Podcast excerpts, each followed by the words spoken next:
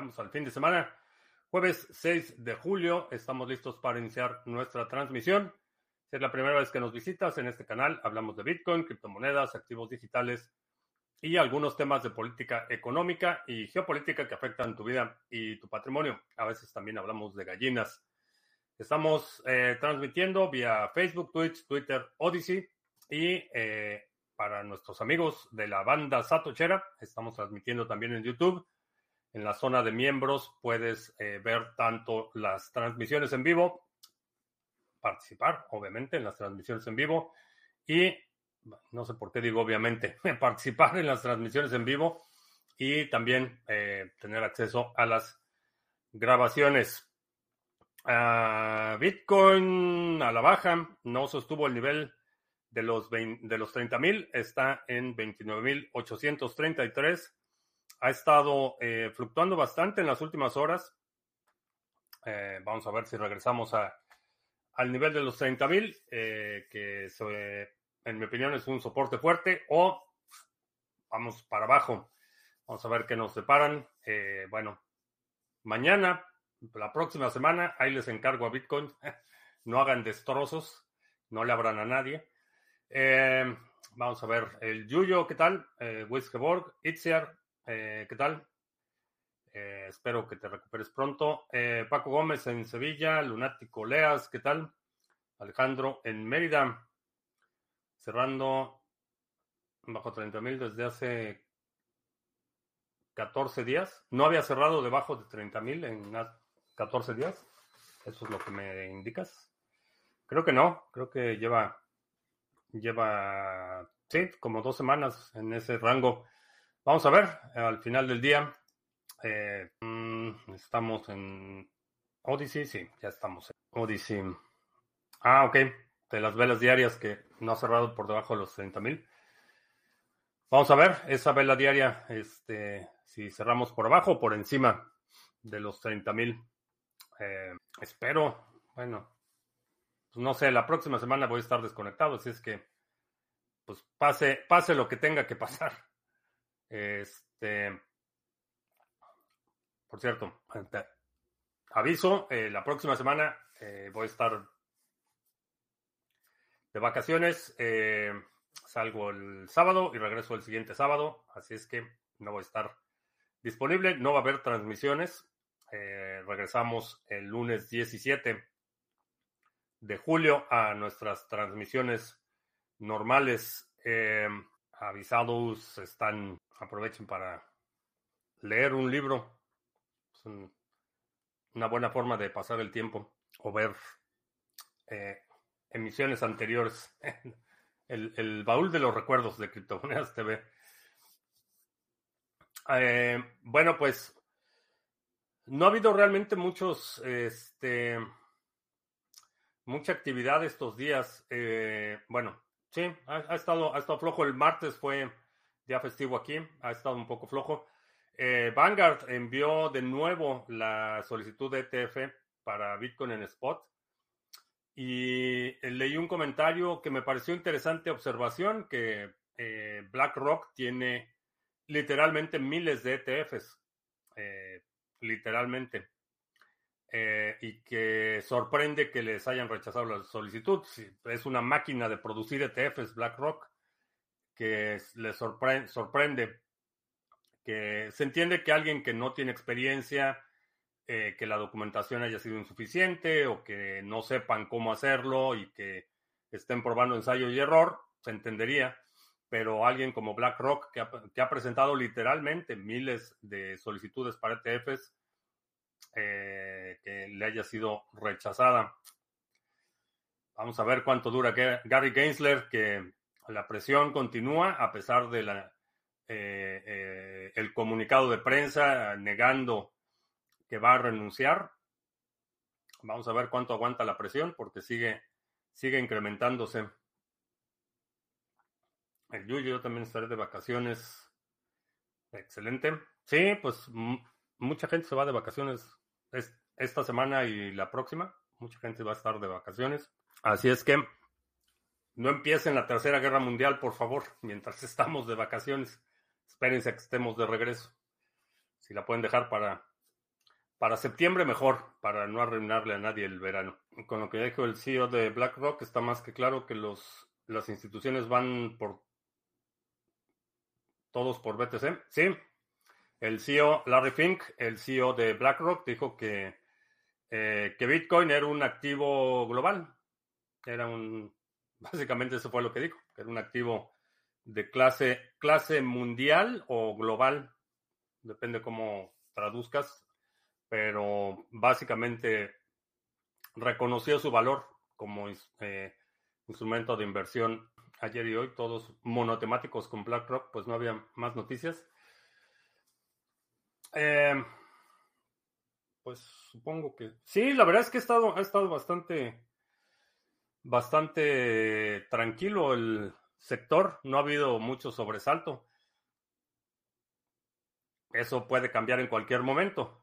Ahorita durante la transmisión puede pasar algo, pero, pero ha estado bastante tranquilo, no ha habido mucho sobresalto. Eh, ya tuvieron que haber presentado los reportes eh, financieros para el segundo trimestre a las compañías públicas como MicroStrategy, eh, como Tesla, y si hubiera habido alguna venta de Bitcoin se habría reflejado en estos reportes. Así es que la verdad es que está, está bastante puede ser la, calma antes de la tormenta, que si los gastos asociados con las vacaciones los pagaste en cripto. Eh, algunos sí, eh, no todos, pero los que pude pagar con cripto sí los pagué con cripto, los que no, pues no. Eh, no con Bitcoin, el Bitcoin no, no lo voy a utilizar para vacaciones, pero sí. Y es un, digo, ese es un dilema constante. Eh, privilegio la economía circular, privilegio el pago con criptos, pero no voy a dejar de ir de vacaciones, por ejemplo, eh, particularmente porque es un compromiso familiar importante. No voy a dejar de ir porque no puedo pagar en cripto. A final de cuentas es un vehículo para lograr ciertos objetivos y si ese vehículo no me ayuda a lograr mis objetivos, voy a utilizar otro vehículo para lograr mis objetivos.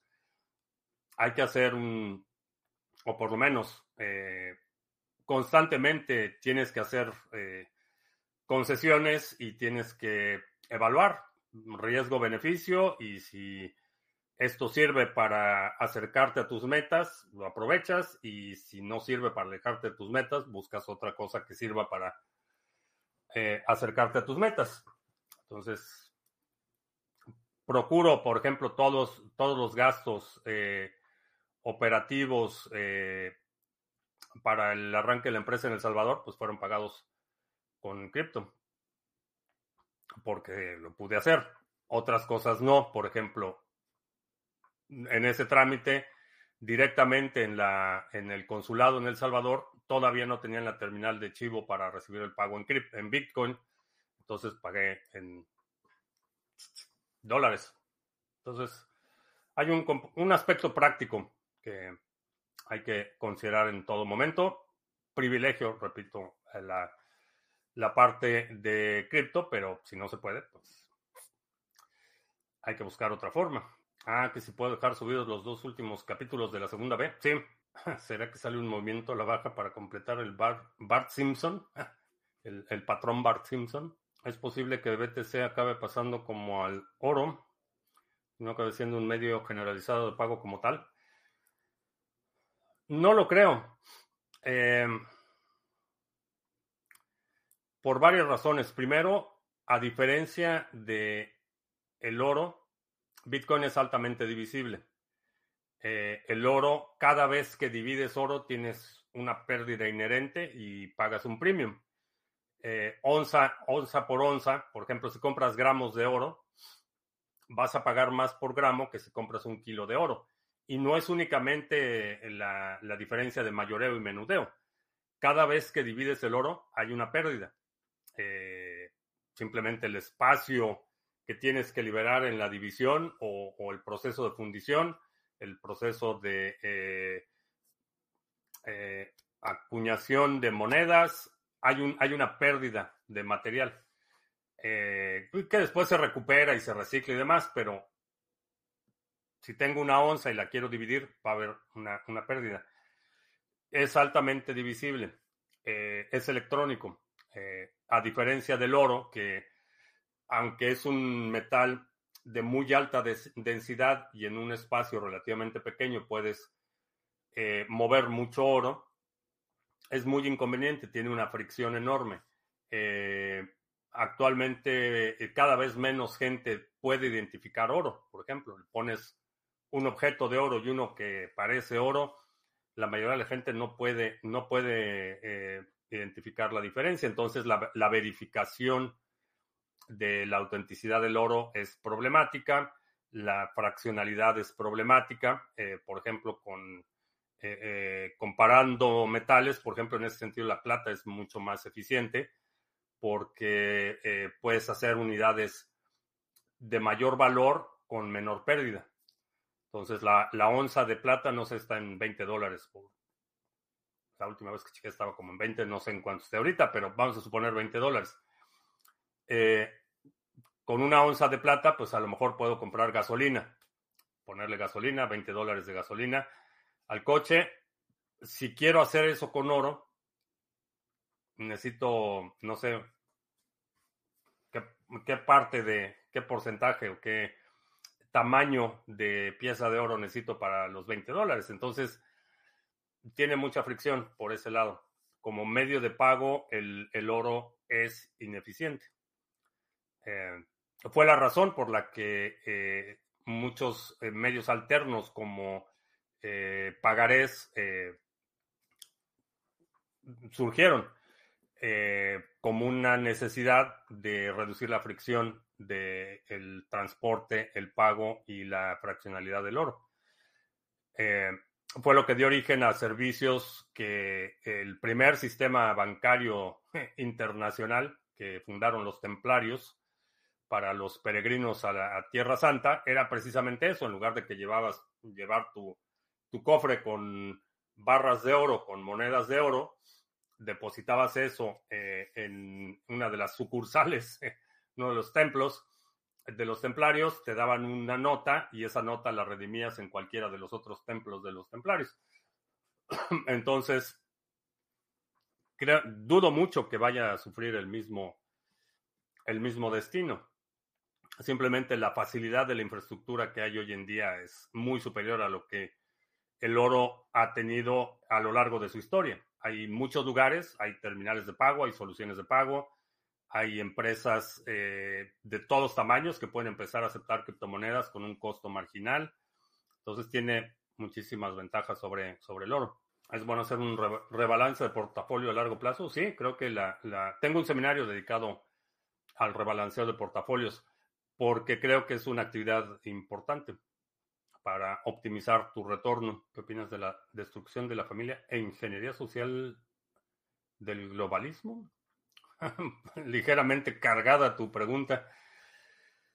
Me parece lamentable, primero, la destrucción de la eh, unidad familiar.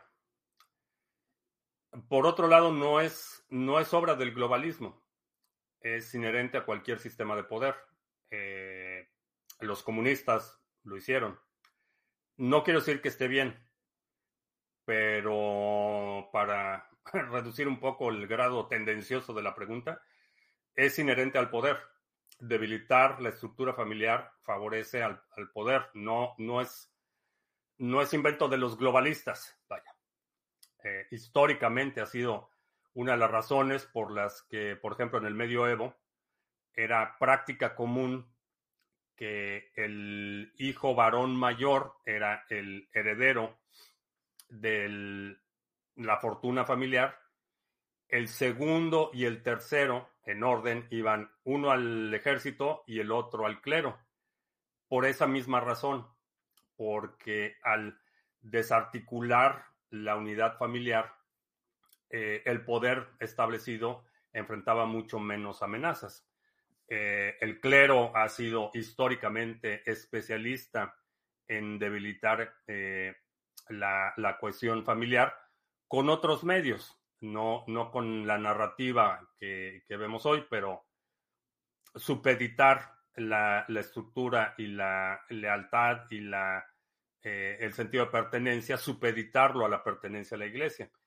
Eh, lo mismo ha sucedido el comunismo, hizo exactamente lo mismo que hizo la iglesia católica, la única diferencia es que el templo era el Kremlin este, y, el objeto de adoración era el Estado. Pero es una eh, mecánica, es un instrumento enormemente poderoso para el sometimiento de la población. Entiendo lo que dices por el lado de que acabe la gran mayoría en manos de los ricos. Eso es inevitable. Es, un proceso, eh, sucede en todos los ámbitos en los que hay una dispersión o una distribución de riqueza.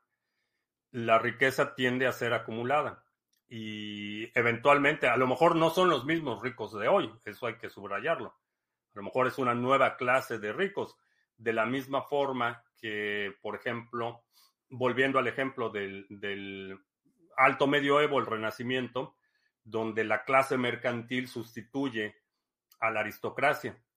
Eh, es básicamente crea una nueva clase de, poder económico eh, por la prosperidad generada por la, era de la eh,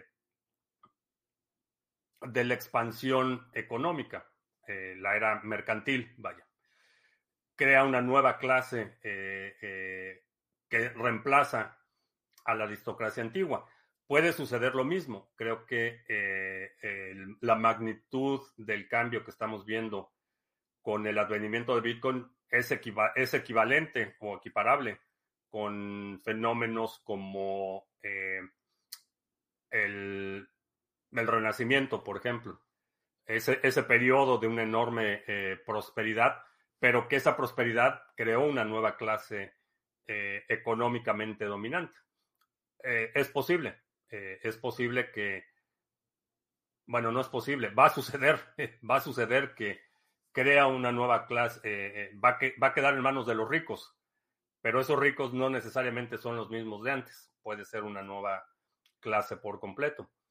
Pero esa acumulación, eh, hay, hay muchas infinidad de, anécdotas de gente que por herencia o se gana la lotería o, un golpe de suerte de repente acumula una enorme cantidad de dinero y en un par de años lo, pierde. Y mucha gente que puede perderlo todo y en un par de años se, se recupera. Eh, esa es esa es la diferencia y esa es una, una de las razones por las que eh, se perpetúan eh, las clases dominantes porque esta lección, este tipo de lecciones son las que se transmiten generación tras generación. Entonces, eh, por eso la riqueza generacional, cuando no se transmite esta, esta cultura, terminan como sucedió a la fortuna de los Vanderbilt, una de las fortunas más grandes de Estados Unidos, que para la tercera o cuarta generación ya la habían depredado toda, a diferencia de, otras fortunas que han perdurado eh, con el tiempo, porque hay un componente cultural de educación, de eh, eh, conexiones, de crecer en un entorno privilegiado, te ayuda a mantener ese privilegio. Igual que el oro, cada vez que se hace una transacción, se pierde parte de esos satoshis en comisiones. Bueno, no se pierde, se, transfieren. Eh, digo, tú lo pagas, es un costo de, de, la transacción, pero no lo pierdes, no se pierde. Tú lo pagas, pero no se pierde. ¿Y cómo funciona eso de BTC sin Internet? En algunos sitios no se podría presentar problemas. Eh, podría presentar problemas. ¿Cómo funciona? Eh, firmar una transacción es generar un, un mensaje. Ese mensaje lo puedes generar en un lugar y lo puedes transmitir en otro lugar. Hay proyectos, por ejemplo, para relay de transacciones. Eh, se puede codificar una transacción y transmitirse eh, vía radio, por ejemplo, frecuencia de radio. Eh, en un caso extremo, y, bueno, suena un poco ridículo, pero podrías escribir tu transacción o imprimirla, ponerlo en un sobre, mandarlo por correo y alguien en otro lugar del mundo abre tu, carta, eh, la escanea y propaga tu transacción. Es posible, es posible hacerlo. Sería un poco ridículo, pero, pero vaya, es posible hacerlo. Lo puedes hacer con frecuencias de radio. Por supuesto, hay lugares en el mundo donde eh, la comunicación es limitada o inexistente. Eh, sin embargo, es, es, posible hacerlo. En una situación de emergencia, por ejemplo, puedes hacer relay de transacciones. Puedes utilizar redes mesh para que se utilizan como mensajes de texto, puedes utilizar eh, relay, puedes utilizar eh, frecuencia de radio, puedes utilizar mensajes de radio para propagar transacciones. Del lado de, de originar una transacción, para sincronizar un nodo hay soluciones satelitales. Por ejemplo, Blockstream tiene un canal de satélite. Puedes tener tu antena receptora de satélite y estar recibiendo cada 10 minutos, recibes los bloques generados. Puedes preservar una copia completa de la cadena. Puedes validar cualquier cosa localmente. Y si necesitas originar una transacción, los medios que mencioné anteriormente. ¿Será que el pensamiento de haber llegado tarde a Bitcoin y a cripto pasa a la mayoría de las personas? La tarea de completar un BTC era muy fácil entre el 2013 y 2016. Nunca pasó por la cabeza en esa época. Y cada vez va a ser más difícil. Ese es, ese es el, tema. Eh, por ejemplo, eh, si hubieras comprado eh, propiedad en Manhattan en 1900, por ejemplo, seguramente le ibas a comprar mucho más barata que los que compraron en los 50, 1950. Y esos que compraron en 1950 compraron muchísimo más barato que los que compraron en los 80 o en los 90. Y los que compraron en el año 2008 o el 2012 compraron mucho más barato de lo que le está pagando la gente hoy. Entonces sí, hay un componente, quienes eh, eh, llegaron muy temprano tienen la ventaja del tiempo. Eh, sin embargo, creo que esa percepción de oportunidad se vuelve un poco más,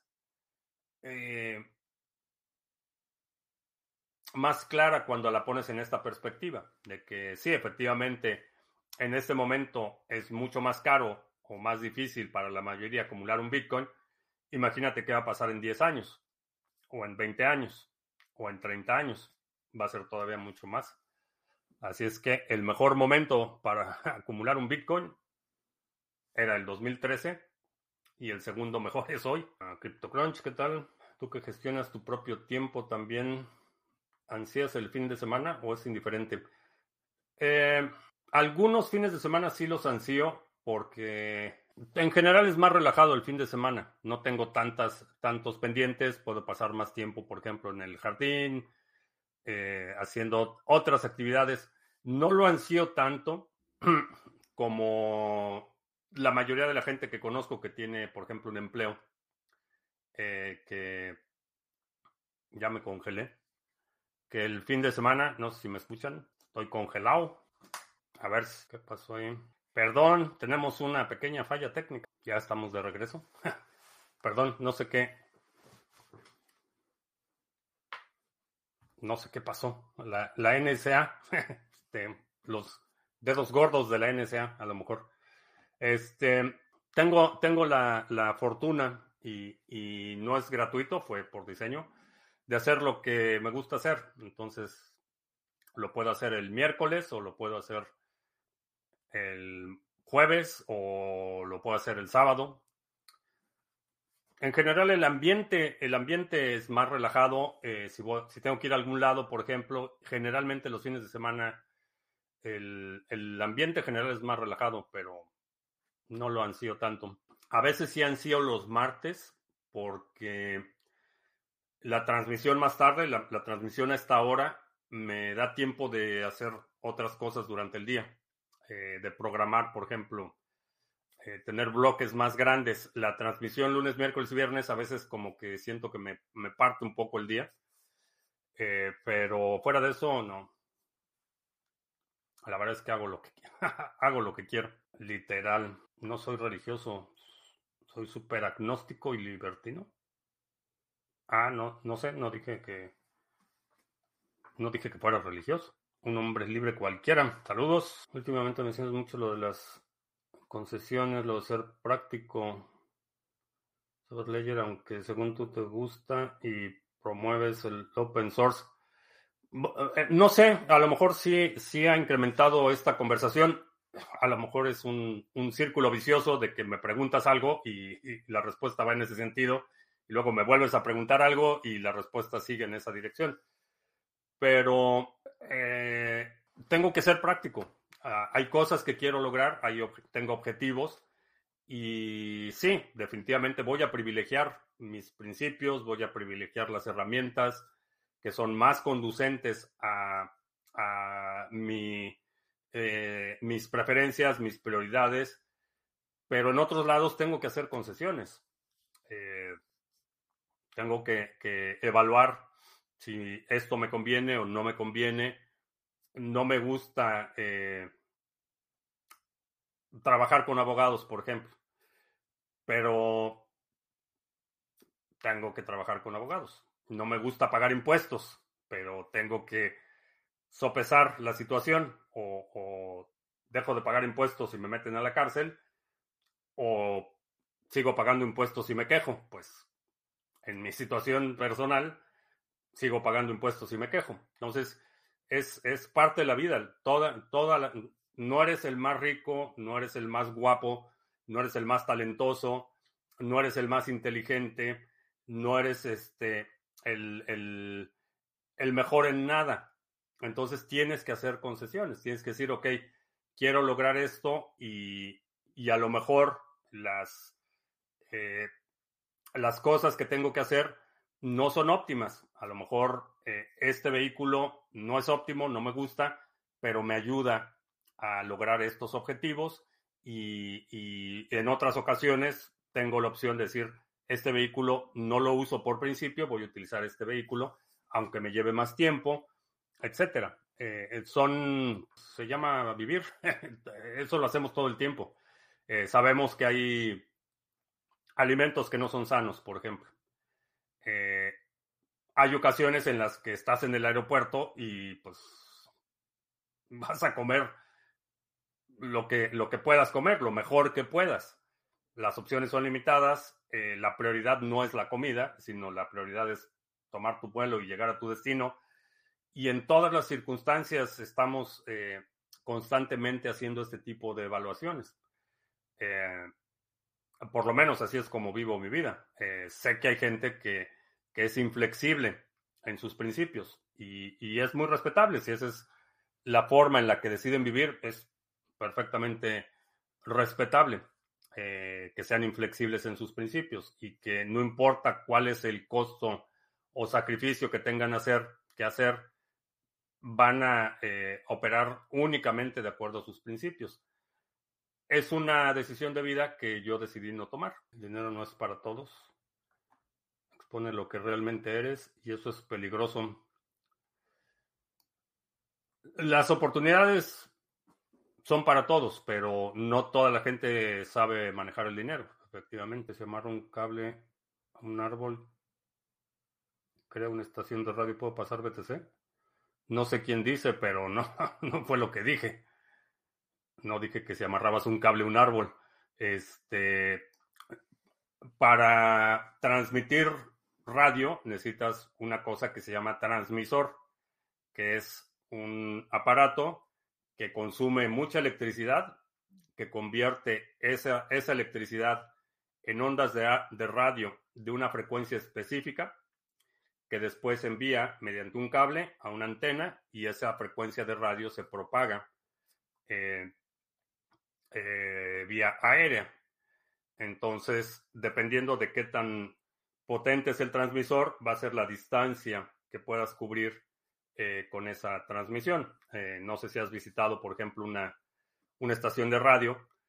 Los, los transmisores eh, de una estación de radio comercial son un refrigerador, o sea, son, son enormes y consumen una cantidad obscena de, de electricidad. Entonces, eso les da una mayor cobertura. Si tienes un radio portátil, eh, tipo walkie-talkie, por ejemplo, a lo mejor con esa potencia eh, y con la frecuencia en la que estás transmitiendo, puedes cubrir un par de kilómetros si tienes eh, línea de vista. Si hay cualquier obstáculo, la señal no es lo suficientemente fuerte como para sortear obstáculos. Entonces, necesitas para transmitir una, transacción vía radio, necesitas un radio. Vaya, transmisor. Entonces, si Bitcoin se puede enviar offline, el cash podría existir por siempre. Puedes hacer paper wallets o puedes utilizar OpenDimes. Ups, ya los tiré. Puedes utilizar esto que es un OpenDime. Aquí puedes cargar Bitcoin. Vamos a suponer que le puedo poner aquí 100 dólares en Bitcoin. Y te entrego el dispositivo y tú puedes redimir estos 100 dólares. Es como si imprimiera mi propio billete de 100 dólares. Eh, lo puedes hacer así, lo puedes hacer en un USB, por ejemplo. No lo recomendaría, pero lo puedes hacer. Te doy este, este dispositivo, te doy este OpenDime y no hay una transacción on-chain. Lo que te estoy dando es un dispositivo que contiene las llaves privadas. Entonces, para ese monto en particular. Entonces, sí, puedes, puedes imprimir tus propios billetes. Podrías hacer una cartera en papel que tenga 100 dólares, por ejemplo, y venderla.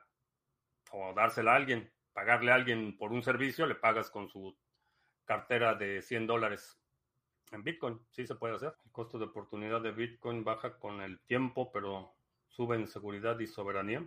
El costo de oportunidad, definitivamente, mientras mayor es la adopción, el riesgo que estás corriendo es menor, es una idea más validada.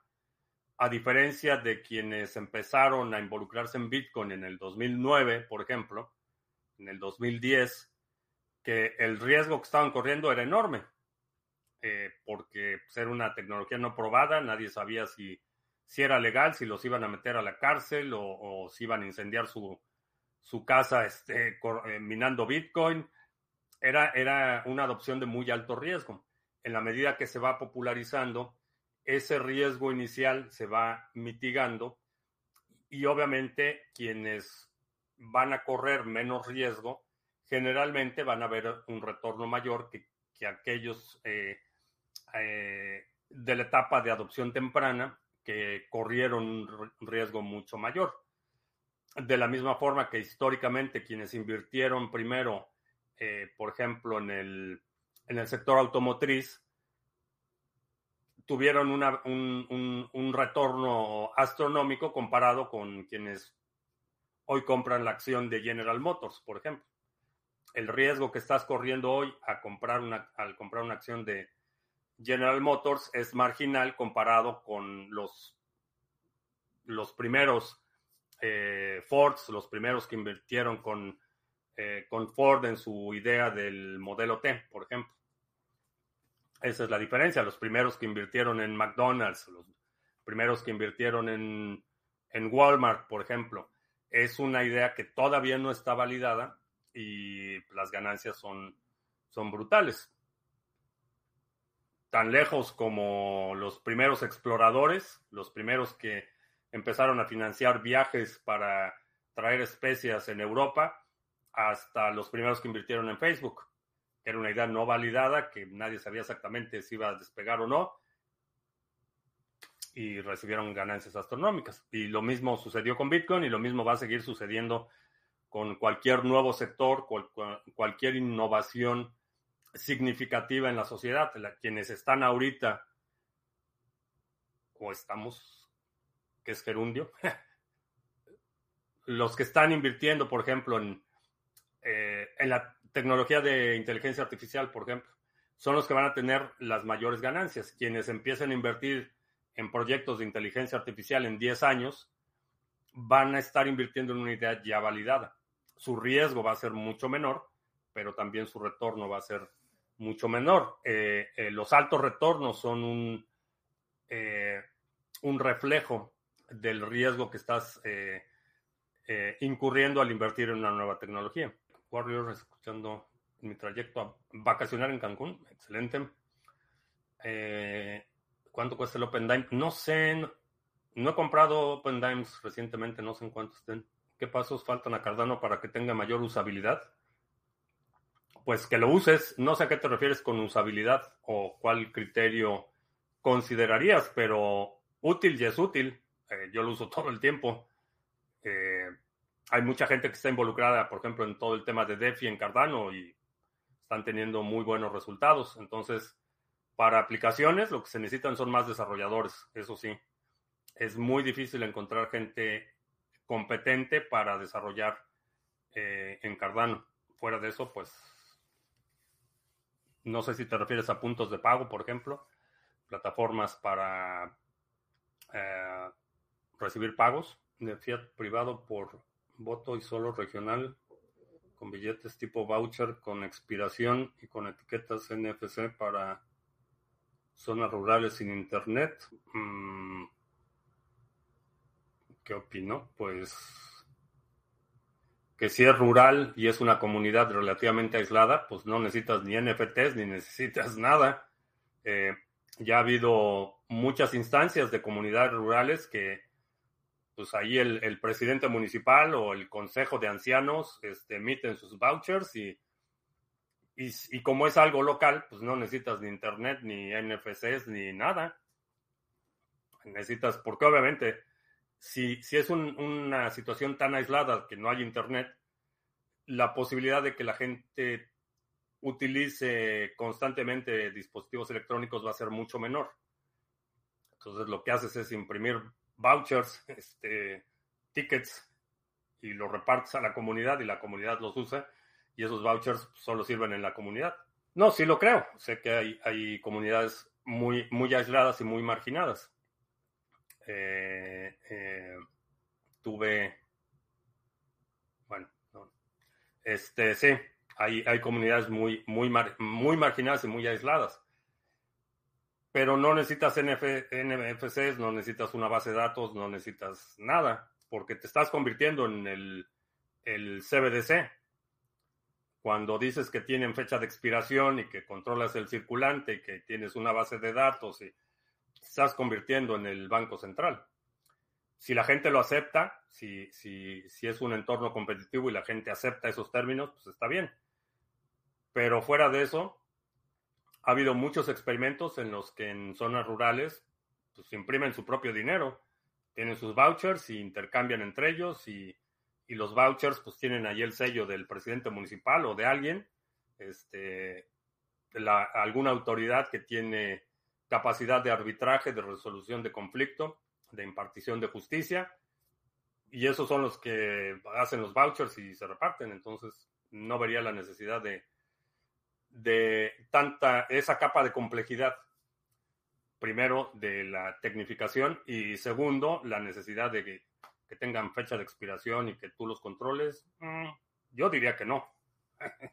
te diría, no, muchas gracias. Estos proyectos de fondos comunales, ¿no es mejor montarlos en la blockchain, en blockchain existentes?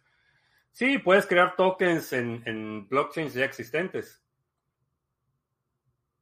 Pero si como plantean ese escenario, que es un, una comunidad rural aislada, pues no sé cuál sería la ventaja o cuál sería, qué, qué estaría resolviendo al ponerlo en una blockchain o al tecnificarlo, si realmente está resolviendo el problema. Su problema muy probablemente sea la, la estandarización de la unidad de cuenta. Y eso lo puedes hacer con, con papeles, con un sello. Eh, la solución más simple va a ser la que tenga menos fricción y la que se pueda popularizar y que pueda ser sostenible si le pones la, la capa de, de, tecnificación en una comunidad que, como la describen, está muy aislada, no creo que veas una adopción muy grande. ¿Cómo lo conviertes en, a moneda nacional? Los, las fichas o los... Pues es el mismo problema. Lo único que estás haciendo es removiendo el problema un paso más, pero si tienes un token digital, un NFT, que es una moneda regional, ¿cómo la conviertes a moneda nacional? Es el mismo problema, solo lo estás removiendo un paso. ¿Cómo conviertes a moneda nacional? Pues tienes el, la tesorería municipal o el de la tienda, que, que es a lo mejor el que tiene que comprar en la capital del estado o en un pueblo más grande, que es el que necesita la moneda nacional, él es el centro cambiario y, y ya, no necesitas este más. Así es como funcionan muchas comunidades. El de la tienda o el, este, el que tiene la tiendita es el que maneja el efectivo y es el banco. Eh, hay un, bueno, muy probablemente haya cambiado porque de esto estoy hablando 25 años, o sea que seguramente ha cambiado. Pero en, la, en una de las comunidades de la Sierra Gorda en Querétaro, eh, por ejemplo en Jalpan, toda esa zona de la, de, la, de la Sierra Gorda en Querétaro, que está en el centro de México, migrantes, son, son comunidades donde prácticamente no, ve, no, no ves o no veías eh, hombres jóvenes, todos estaban trabajando en Estados Unidos. Eran economías totalmente dolarizadas. Eh, la tiendita, Electra, este, todo el mundo recibía dólares, todo el mundo pagaba dólares, en todos lados te aceptan dólares. Eh, y era el de la tienda, y básicamente el de la tienda de abarrotes, el supermercado, el que te cambiaba dólares por pesos. Eh, si necesitabas pesos para ir a algún otro lado y comprar otra cosa, te cambiaba ahí tenía su centro cambiario, era el de la tienda, era el que surtía todos los...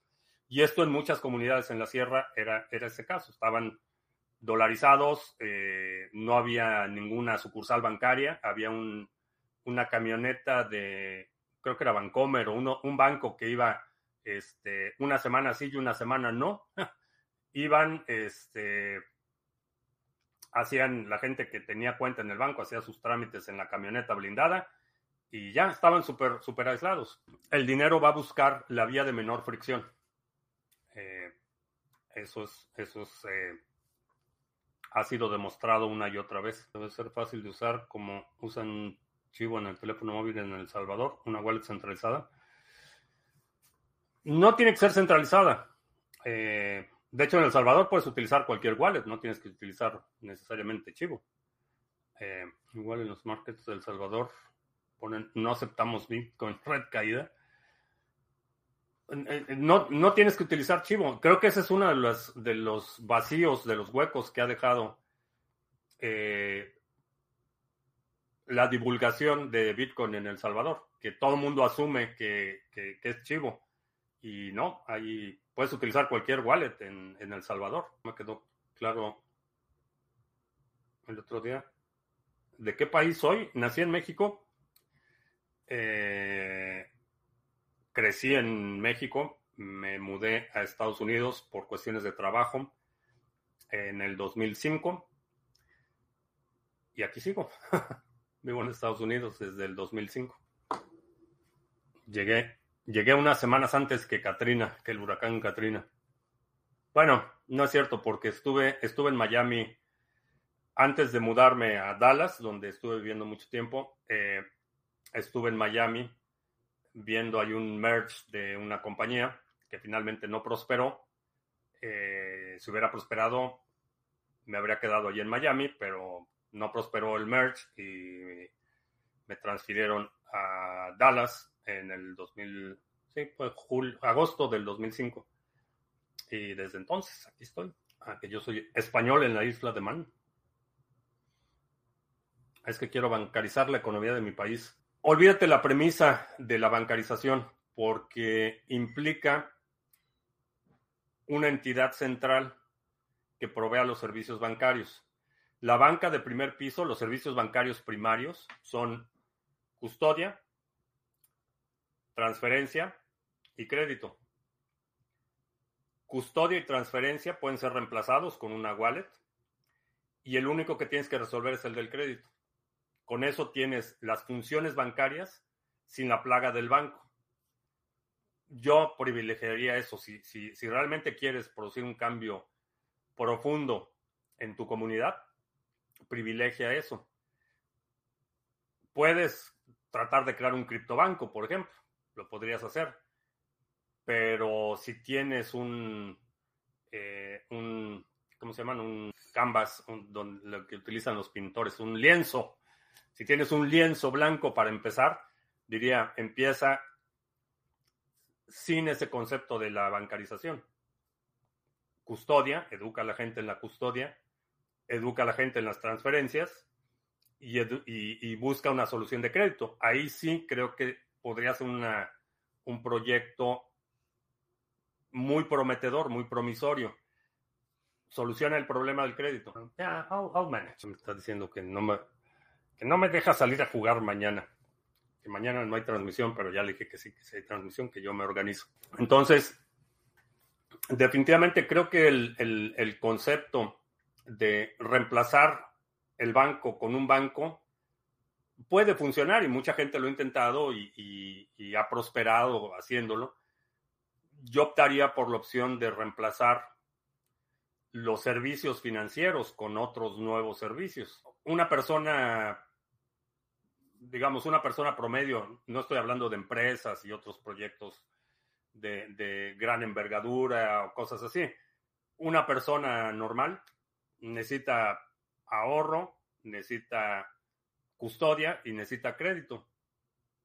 Eso es todo lo que necesitan. No necesitas instrumentos complejos, no necesitas certificados de depósito a largo plazo, no necesitas colaterales de crédito, no necesitas este, eh, servicios de factoraje, toda esa capa de complejidad eh, de los servicios financieros actuales.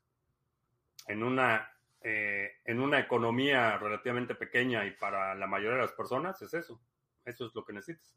Y ya tienes las dos, tienes la custodia y tienes la transferencia. Lo único que hay que resolver es la cuestión del crédito. Y eso sí lo puedes resolver sin sin mucha complejidad en ese escenario que estás planteando de una comunidad pequeña, porque el elemento de confianza es, es, eh, es importante. Y si ya es una comunidad integrada, la parte del crédito puede ser relativamente fácil de, de implementar. Una idea, en Bolivia las criptos son ilegales, pues no necesitas permiso de tu gobierno para utilizar Bitcoin la moneda del BRICS basada en los precios del oro? ¿Será que tienen mucho oro estos países? Sí, han estado acumulando. China ha estado acumulando mucho oro. No sé, eh, no sé Rusia qué tanto ha quemado sus reservas. Eh, mm, Brasil tiene una cantidad moderada de oro, entonces asumo que sí. India, India, por ejemplo, sí tiene mucho oro.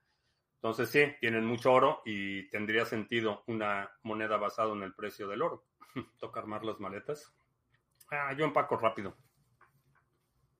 Pero sí tengo mucho que hacer mañana todo. es como los impuestos. Si creo mi cripto banco, me meten a la cárcel. no lo sé. Eh, según yo, eh, y puedo estar equivocado porque ha sucedido si no mal recuerdo, la circular del, Banco Central de Bolivia era una prohibición para las instituciones financieras, que son las que pueden regular. A ti como individuo eh, no te regula el, Banco Central. Los bancos son los que son regulados por, eh, por el Banco Central. Recuerdo haber visto ese boletín esa notificación del Banco Central de Bolivia hace probablemente cuatro años o, o algo así. Eh, si no mal recuerdo, era para las instituciones financieras. Fuera de eso, por ejemplo, no hay, no hay nada, ninguna otra ley eh, que a ti eh, como persona te impida utilizar Bitcoin, hasta donde yo sé. El oro y las reservas en Estados Unidos se dice que se esfumaron. Es posible. Es posible que, las reservas se hayan esfumado. También es muy posible que el Banco de Londres mienta en sus reservas de oro y es muy posible que el Banco de China mienta en sus reservas de oro. No me sorprendería en absoluto porque no se puede verificar. Entonces, si el Banco de Inglaterra dice que tiene 600 toneladas de oro, pues hay que creerle porque no hay forma de verificar si realmente tiene esas 600 toneladas y la otra es que cuántos derechos de reclamo hay sobre esas mismas 600 toneladas. Porque te puede decir, sí, tenemos 600 toneladas, pero resulta que de esas 600 son 300 de lo que no le regresaron a Venezuela y, y las demás pues son, al hacer las cuentas resulta que deben 900 toneladas y tienen 600. Está muy premiado con una idea de bancos comunales de, de India. No era de, si no me recuerdo, era de Bangladesh. Hicieron un experimento de microcréditos, básicamente, eh, créditos comunitarios, donde le das a la gente un microcrédito, que estamos hablando 100 dólares, y con esos 100 dólares compran materiales para hacer algo y y empiezan a, tener actividades productivas con muy poco capital. Más probable es que el oro de Rusia se lo haya vendido a China o un país afín. Sí, asumo, asumo que si, si vendió sus reservas de oro fue a probablemente a China o a India o a bueno, Irán pudiera ser para como pago por los drones que están utilizando, a lo mejor les pagaron en oro. La reina Isabel debe tener mucho oro debajo del castillo. No, la, reina Isabel ya se murió. O sea que ya el que tiene el oro es este el rey, ¿cómo se llama? Este Carlos. Pero la principal riqueza de la corona inglesa son bienes raíces, no es oro. Digo, seguramente tienen una, una buena cantidad de oro, pero su principal riqueza son propiedades. Los de Alemania nunca se los van a devolver. Ah, no sé si el oro de Alemania lo tiene Inglaterra o quién, quién se lo quedó. El crédito se puede hacer en un tipo de censo. Reporte es una llave código PIN donde se incentiva a firmar un contrato solo para verificación. La clave si el PIN se perdió. lo puedes hacer. ¿Ya se murió mi compu? No.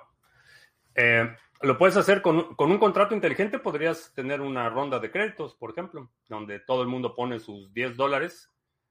Eh, una tanda se llaman en algunos lugares, no sé cómo se llaman en otros lugares, pero todo el mundo pone 100, 10 eh, dólares, juntas 10 personas y una persona va, se va rotando quién recibe los 100 dólares completos.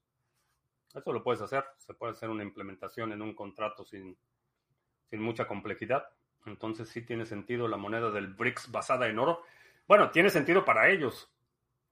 Eh, tiene sentido. La, cuestión es cómo, cómo van a ser, ah, quién controla el algoritmo que, calcula eso. Eso es importante. Eh, ¿quién, va a ¿Quién va a dictar la política monetaria? Eso es, eso es lo más importante si está basado en oro o está basado en petróleo, como el petro, estaba basado en el precio del barril de petróleo, o si está basado en diamantes o lo que sean, es buena idea si tienes diamantes, o si tienes oro, o si tienes petróleo, pues es buena idea que esté basado en lo que tú tienes más. Pero la pregunta más que, más que en qué está basado es quién, quién va a determinar la política monetaria, porque les puede pasar lo que le está pasando a Europa con el Banco Central Europeo, que está generando una inflación obscena. Eh, la política monetaria importa. No se puede checar el oro del Banco de Inglaterra. Es interdimensional. Pues porque no te van a dejar. Este, por eso, porque la esencia de la burocracia es el secreto.